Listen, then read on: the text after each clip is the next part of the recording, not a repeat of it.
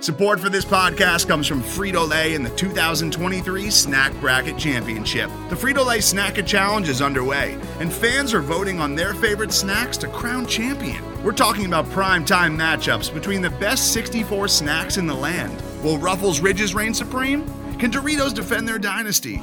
Or will Smart Food use their smarts for a surprise upset? Only you can decide. Get in on all the action for a chance to win up to $1,000 or a year's worth of snacks.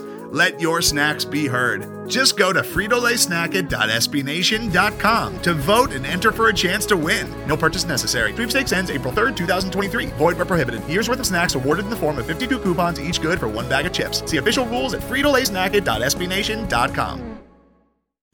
So, Adam, there's been a lot of games on the West Coast. How do you stay awake for these games? Well, my my key is uh, you know living in the central time zone, kind of picking up that hour. It's pretty helpful. But uh, luckily, the Capitals have just done a good job of uh, making the play pretty interesting, and uh, you know more importantly, putting the game away so that if you do fall asleep a bit early, you don't miss out on too much. Yeah, I mean that that Kings one, right? You know, I feel like that was they were up two nothing, and then uh, someone went to sleep around six minutes to go in the second period. I'm not going to say who that is. That would be very unprofessional for one of us to go to sleep during one of these games where we watch every single second of Capitals hockey, right?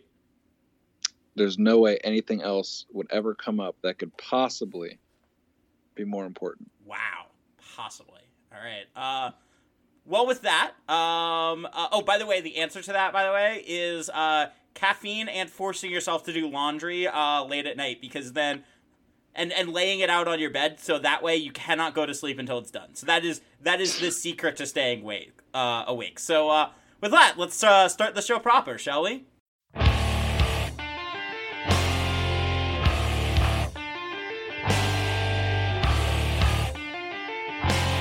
as the puck drops, the words that DC fans have been waiting to hear since 1974, the Washington Capitals the 2018 Stanley Cup champions. It's not a dream. It's not a desert mirage. It's Lord Stanley, and he is coming to Washington.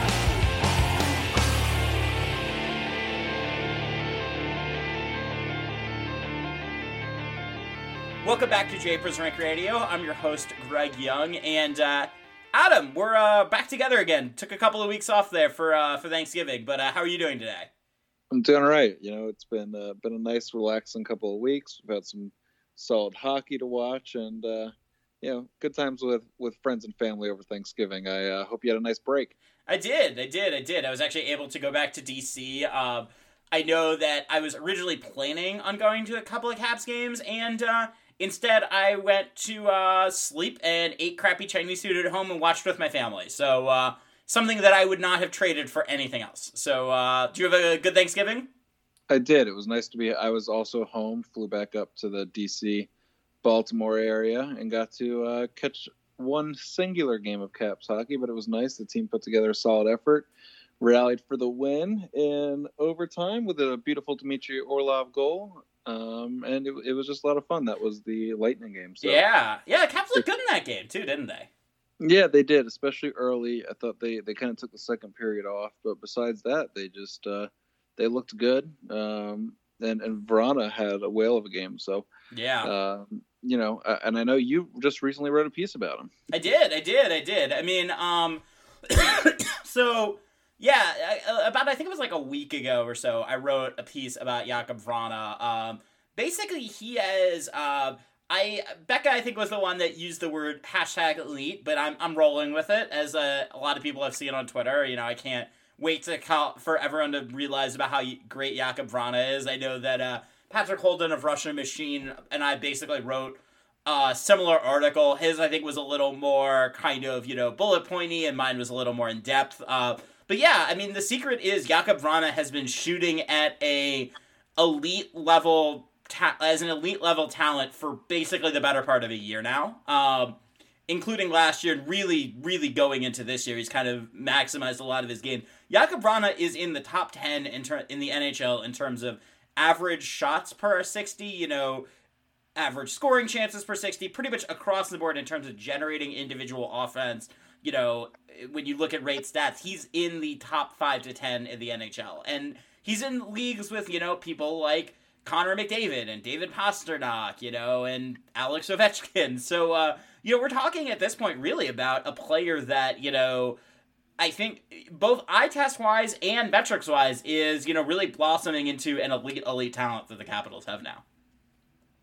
Yeah, I mean, when when Isabel and I were talking prior to the season, it was, you know, one of the big questions was, will will I mean, you call him Jakob. I'm used to. I just think of that Joe Beninati video when they won the cup, and he just kept going, right. Jakub Vrana, but he kept asking if he'd get 30 goals this year. Joe, Joe might have been a tiny bit drunk in that video, just a I think both. I think both of them were pretty inebriated in that video. But I, I think um, I think in general the the cap the inebriation level for the Capitals over that like five day period was uh, probably enough to like sink a uh, sink an elephant.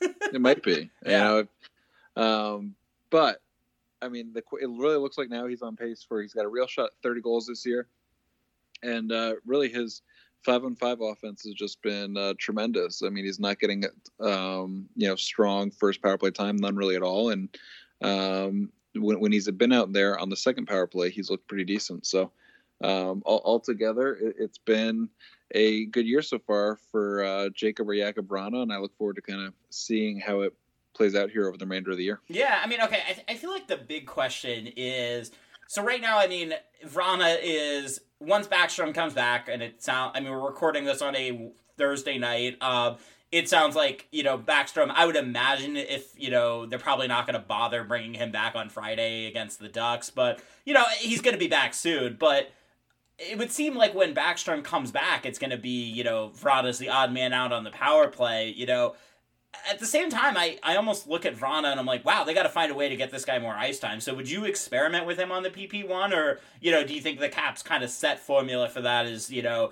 worth kind of sticking with at this point? You know, I haven't really noticed a ton about like kind of how the power play has been different. Um, yeah. Yeah, I would have expected to see a bigger drop off with Backstrom out. So it'll be interesting. Um, I got to imagine that they're going to, you know, go back to the good old standard, at least for a little while. But, um, you know, Vrana's young. He's under a new contract. The team doesn't lose anything by getting him more points or, or really anything, right? Uh, yeah. It, I'm not sure what his performance bonus structure is, but so maybe it does hurt him a little bit. But generally speaking, um, I, I think he's definitely kind of warranted that that increased ice time and we I thought the same thing a couple years ago in the playoffs, and um, he made it work. He, he's yeah. just he's a dynamic player, and um, it's really nice that the Capitals have a guy who's continued to grow after strong performances in his first few years. He's kind of stayed on that um, strong linear kind of projection for yeah. him, and, and and that that's great. And I mean, if you look at Vrana too, I mean, what's really exciting is, I mean, the Capitals have not drafted a ton of like most recent draft class aside, the Caps draft have not drafted a ton of forwards early on, and Vrana was one of the few that they did. And oh boy, it seems like they nailed that pick. Yeah, I think he was uh, Brian MacLellan's only forward drafted in the first round until this last draft. Yeah. Um, he had been I actually was at that draft in Philadelphia when they took him. And um, did you have any it idea who he was at the time? No, not really. So the Capitals have been rumored that they were going to go after, I think, Hayden Fleury, a defenseman, oh, yeah. and then uh, a lot of the mock drafts had William Nylander falling for, to eh, kind of near their spot. Ooh, so, that would have been nice. yeah, that would have been good too. You know, Nylander's probably still better than Vrana, but uh, you know, I'll take Vrana any day. I mean, he I guess I wonder where he'd go if they did a redraft of that class, but it would certainly be higher than he was actually selected. Yeah, I think I think it was JP actually in our internal Slack. I think we did the redraft of this at one point, and I think Vrana was somewhere in like the five to ten range, and uh, yeah, wow, that's a huge jump from where he was before, you know. And I think I think you could argue actually to put him in the top five for that class. So it's definitely he's definitely exciting. Um, someone who is the opposite of exciting in terms of they play pretty good. Tra- I'm I'm happy with this transition. Um, someone who played a more defensive role is uh no longer with the Capitals. So uh, Adam, we are now Chandler Stephensonless. Thoughts? well, I'm really happy that Chandler Stephenson is going to get to spend, you know, half of his games in the arena where he won the Stanley Cup. So, hey, um, you know, there there there are bright sides for Chandler. I mean, Yes. he had been looking a bit better, I thought. Um, you know, just a bit more engaged offensively. He still has the wheels. You know, he he really can move up and down the ice, and it's not like he looks lost when he has the puck on his stick. He just doesn't quite seem to either put himself in the right place to take a shot, or um, you know, maybe just take the shot when the opportunity does present itself. So his overall lack of production really was staggering um, over the last few years. yeah. But I, I'm not gonna lie, he was never a guy that made a big mistake. It- you know, he did. You didn't wouldn't watch him play and be like, wow, you know, you, you just totally cost the team a goal. And coaches and management tend to like those kind of guys. Yeah. Um, risk aversion is is is rewarded in the NHL if, if that's kind of your play style, or it, it still is valued by some in the NHL. And sure. um, good on Chandler of uh, you know having some value. The Capitals didn't you know lose him in the waivers for nothing, and um, good for him. And I hope he does well in Vegas. Yeah, you know, and I think that I, I give I give I give Stephenson a lot of credit because going into the year, and I I remember talking with you about him at a rink wrap and saying he is gonna like you know he is like I I wouldn't have put him on the roster, you know, and I I think he showed a lot in training camp because. The team was, I think, pretty clear in training camp that he was on the outside looking in, and he did well enough to merit a spot. And I think once he was in the lineup, you know, he wasn't an obvious liability. And that's not nothing, particularly for a fourth liner. Um, I know that the way I kind of think about it is that he wasn't going to do anything to get anyone fired, if that makes sense, right? You know, he's not going to like get, like you said, he's not going to have an obvious blown defensive assignment. He's not going to, you know, be obviously out of position, you know. And so, like I said, that's not nothing, you know, but at the same time, I think that this makes a lot of sense, right? And you know, because the other thing that the Capitals are kind of dealing with right now is they are right snug against the salary cap to the point where a few weeks ago they actually had to go the classic uh, 7D 11 forward lineup. And so, you know, if there was a guy that was maybe a little ex- expendable, it seemed like it was going to be Chandler Stephenson, at least to me. No, it definitely did. Um, all indications were he would be an odd man out, kind of heading into the regular season, and um, instead of you know, as I said, being a guy they lost for nothing, they got a uh, draft pick back for him. So Yeah. um, all, altogether, it was a great trade for the Caps. It was, uh, you know, kind of arguably a win-win for both the Caps and the player. And Sure. uh, you know, Stephenson did score in his first game in a Vegas Golden Knights uniform. He So, did, he did, and I mean the guy's gonna get some playing time there because I Cody Eakin I think is out for like forever for them, and you know I mean if you're gonna you could do worse I think as a, for a defensive center than Chandler Stephenson. He's not you know I think on a like elite cup contender obviously he's not getting anywhere near huge minutes, but you know he's not he's not nothing you know, and I think that in and I think we as we now know you know if the Caps had you know a couple of million dollars more in cap space then you know it's it's one of those where you know I think that they would have loved to find a way to keep him, but at the same time, yeah, I mean we're talking we are in the end though talking about a guy last year that had one of the lowest like shot attempts and and like just in terms of individual shot generation was one of the worst in just all of hockey and was kind of in like a Dion Phaneuf level like of generating offense. So anytime you do that, you know, it's going to be I think tough for me to say that I want you to play every night, but I give him credit, you know, he kind of figured out, you know, a little bit of you know, kind of a way to really provide some value to the roster and I think that's that's not nothing. No, it's definitely not. So um, yeah. that's all I really got on Chandler. Yeah, But- no, there you go. All right, so um, that being said, um, we we talked about this a bit in the cold open when I was talking about how I was staying awake for these West Coast games, but uh, you know, really, it seems like the Caps have been playing really, really good hockey out west right now. You know, I think that anytime you can go into the Shark Tank, which has kind of been a house of horrors for the Capitals. Um, I think they have had like one of the that's like one of their worst arenas that they play in, and not only win but just really dominate throughout the entire game. I mean, they like I think they were up three one and then just kind of cruised the rest of the way, and so I was I was super impressed. I was.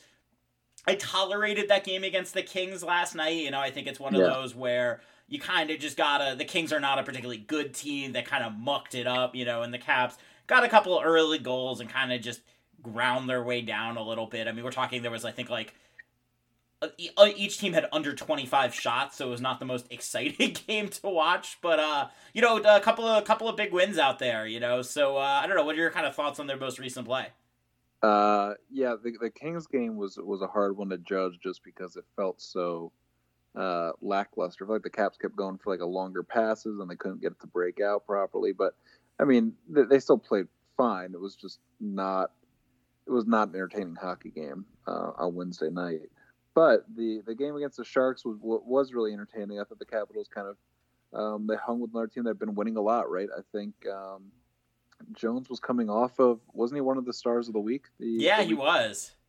So it was, uh, and the Capitals made him look pedestrian. So, um, you know, as they are prone to do. I mean, the Capitals have consistently been a, a, a team that that shoots at a higher than expected percentage and um, they they did it again. And but they're also playing strong, like kind of underlying hockey. I mean, they're not among the the top few teams, but in terms of kind of expected goals or shot attempts, but they are they're I, I believe they're still kind of in that upper third. Just yeah, I, I, think I think I saw that they were like. Uh somewhere between 51 to 52 percent expected goals and this is actually good because i want to talk about this and because you know, and I think we have similar but maybe slightly different thoughts on this. For me, I look at the Caps and I'm like, if they could just be above 50% in terms of the expected models, I'm going to expect, like, they've just consistently outperformed over the years. They're doing it again this year. You know, I, I, you look at that and you're like, just get above 50% on the expected stuff. And I'm, I'm fine with that. You know, I don't think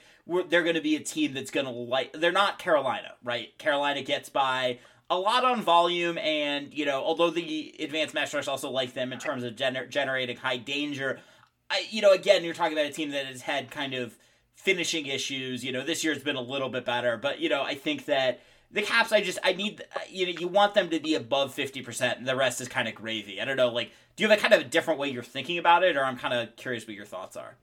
No, no, that, that, that's that's kind of how I think about it as well, right? It's um, you look at kind of the Capitals, and they're a team that um, is going to score at a higher rate. You know, if you got a guy like Ovechkin taking the same shot as a guy, um, I don't even know who they who to use as an example here. Uh, Marcus Johansson was a guy yeah. who was shot, who historically shot well under expected. Yes. Back in the day, um, and Ovi is you know the opposite. Ovechkin tends to finish at a much higher percentage. The Capitals as a team do that. So when I think about expected goals, um, and you know, I've had on the show a few guys who have their own expected goals models. It's, I think, it almost more as, as a measure of shot quality. Um, you know, it does also factor in, of course, you know, um, quantity as well. But if the model itself does not include an aspect of shooting talent on offense and goaltending talent on defense, you will have a gap because th- those two things are real and they do exist. Um, and to some extent they are repeatable. Now, to are yeah. they as repeatable as the other stuff? Uh, no, right? I mean, not, that that's what these guys have found. But um, the Capitals continue to do it year after year in and year out. So um, those are kind of my thoughts on that. And you you did point out the other example of Carolina, which historically was the the opposite of the Capitals, who would always have very high expected goal metrics and always underperform. Yeah, no, I, I think it's interesting, you know, and I think that it's I think one of those things where, you know, look, we just have a lot of evidence that the Capitals have done this for a while now, you know, and I, I think that there's it's also important too to say that there are limits to this, right? Like I think it was a couple of years ago, you know, like the Capitals were and, and particularly I, I you look at like a Niskanen and Orlov pair last year, were just like getting caved and no amount of talent's going to overcome like a sub 40 goal share, right? Like or a sub. 40 like expected goals. Like I, I would be like I'm skeptical you have that kind of shot quality, you know, that you're going to be able to overcome something like that. But again, like, you know, the, it's not like the Caps are sitting there, right? And it's not like any of their defensive pairs are really like, you know, sitting at that level. So I yeah, you know, I think it's I think it's one of those where, you know, it's definitely a you got to kind of balance a little bit, you know. And I know that we kind of critique like the eye test versus the analytics, but I think it's also just worth saying right now that you know we're still developing hockey analytics a lot, and there's just a lot of things that you know it's gonna have a tough time measuring, you know. And I'll give you just one off the top of my head right now, which is, um, you know, we we talked a lot about kind of the importance of you know cross ice passes, right? And that's something that the Capitals love to do, to the extent that you know maybe they pass up a shot that looks good from an expected model to get one that's slightly better. And so, you know, you wonder like is that maybe the next frontier of an analytics of trying to account for those kind of, you know, what happens before the shot. So, you know, I, and I don't know like how that's going to work. You know, there's a lot people a lot smarter than me trying to figure out how to incorporate that kind of data, but to me that also that's just a big thing the caps do right now that maybe isn't getting measured as much. Yeah, no, I, I think you're, you're you're dead on there, Greg. I mean, there's a lot there's a lot left to be explored, and uh, we're getting there. There you go. Um, all right. Well, with that, we're going to take a break, and uh, we're going to do a little shorter of a show this today. Uh, I think that we got a long one uh, coming up next week, so not not no pressure, Adam. But um, but uh, so we're going to take a break here, and uh, on the other side, we're going to talk about Backstrom not using an agent. We are going to talk about John Carlson, and we're going to have a quick look at the week ahead. So uh, stay tuned. Welcome back to Japers Rink Radio. I'm still joined here with Adam. Um, so Adam, um, big news out of uh, you know the Caps, which is that Nicklas Backstrom is seemingly destined to be re-signing, but uh, interesting quirk, he's not using an agent. So I don't know when when you hear about that, what are your kind of like immediate thoughts when you hear just a player not using an agent? Well, you know, I think back to Ovechkin's contract that that he did um, back in the late 2000s, and and how he didn't use an agent and how that worked out well both for the player and for the team. So, um, you know, and, and I think about what is it? I don't know what in the NHL specifically what the typical agent fee is. Um, like but, three to five percent, maybe, or something, somewhere in yeah. that kind of range. Yeah. So maybe that will end up kind of being a benefit to both sides and save the capital some money without Backstrom t- getting stuff taken out of his pocket. So uh, I'm actually on the optimistic side on this, to be honest with you. Yeah, I mean, I think it's I think it's tricky, right? Because I mean, so I will confess now here I'm a lawyer, and so you know I think more more lawyers in the room, the better, right? I think I'm the only one in the history of the world that thinks that. But uh, but anyway, yeah, yeah, but okay, but like you know, I I look at it, and on one hand, I always think like have representation. You know, that's just in general a good idea. I think because you look at like a situation like the Drew Doughty contract, right? You know, it's one where yeah, it was like a high dollar amount, but they ended up doing it in a way that he was basically like could be traded or bought out or like could do could do they could do a whole number of things that he might not like. And you know, if there'd been an agent there, maybe he's aware of some of the different kind of maneuverings that are going down. So, you know, on one hand I get a little nervous because if something like that were to happen with Backstrom, you know, they've built up a lot of goodwill with him and uh goodwill that I think is kind of extended to a lot, getting maybe a couple of free agents for cheaper than they otherwise would have. You know, I look at like a Justin Williams, for instance, where that happened. You know, and so you don't want to undermine any of that goodwill, but at the same time, I I kind of get what you're saying here, right? Of that. You know, you're talking about a player that clearly wants to be a capital long term, right? And I would be stunned if he ever played for another team. And I think you're probably, I would imagine you're in a similar boat there. So, you know, I think both them agree. I think we're kind of looking at, you know, an interesting contract, but I think one that is very negotiable. You know, like I don't think Backstrom really wants to break the bank, you know, but at the same time, you know, I think that he's probably due for at least a little bit of a raise on his current contract. I, I actually don't think it's going to be as much of one as people think it's going to be, but he's probably due for at least a small one. So, you know, I think that it makes some sense to me that, you know, maybe just take an agent out, you know, just like kind of do it with yourselves. And I think, you know, hopefully there's enough goodwill to where, you know, something doesn't kind of go sideways for both of them. Yeah, that, I mean that's uh, it. It really is kind of a negotiation in good faith. So yeah, uh, point with how they're handling it. So yeah, all right. Um, so one one last player we have to talk about before um kind of heading out here is uh Adam it is now, I think we are 30 games into the year. John Carlson has 42 points.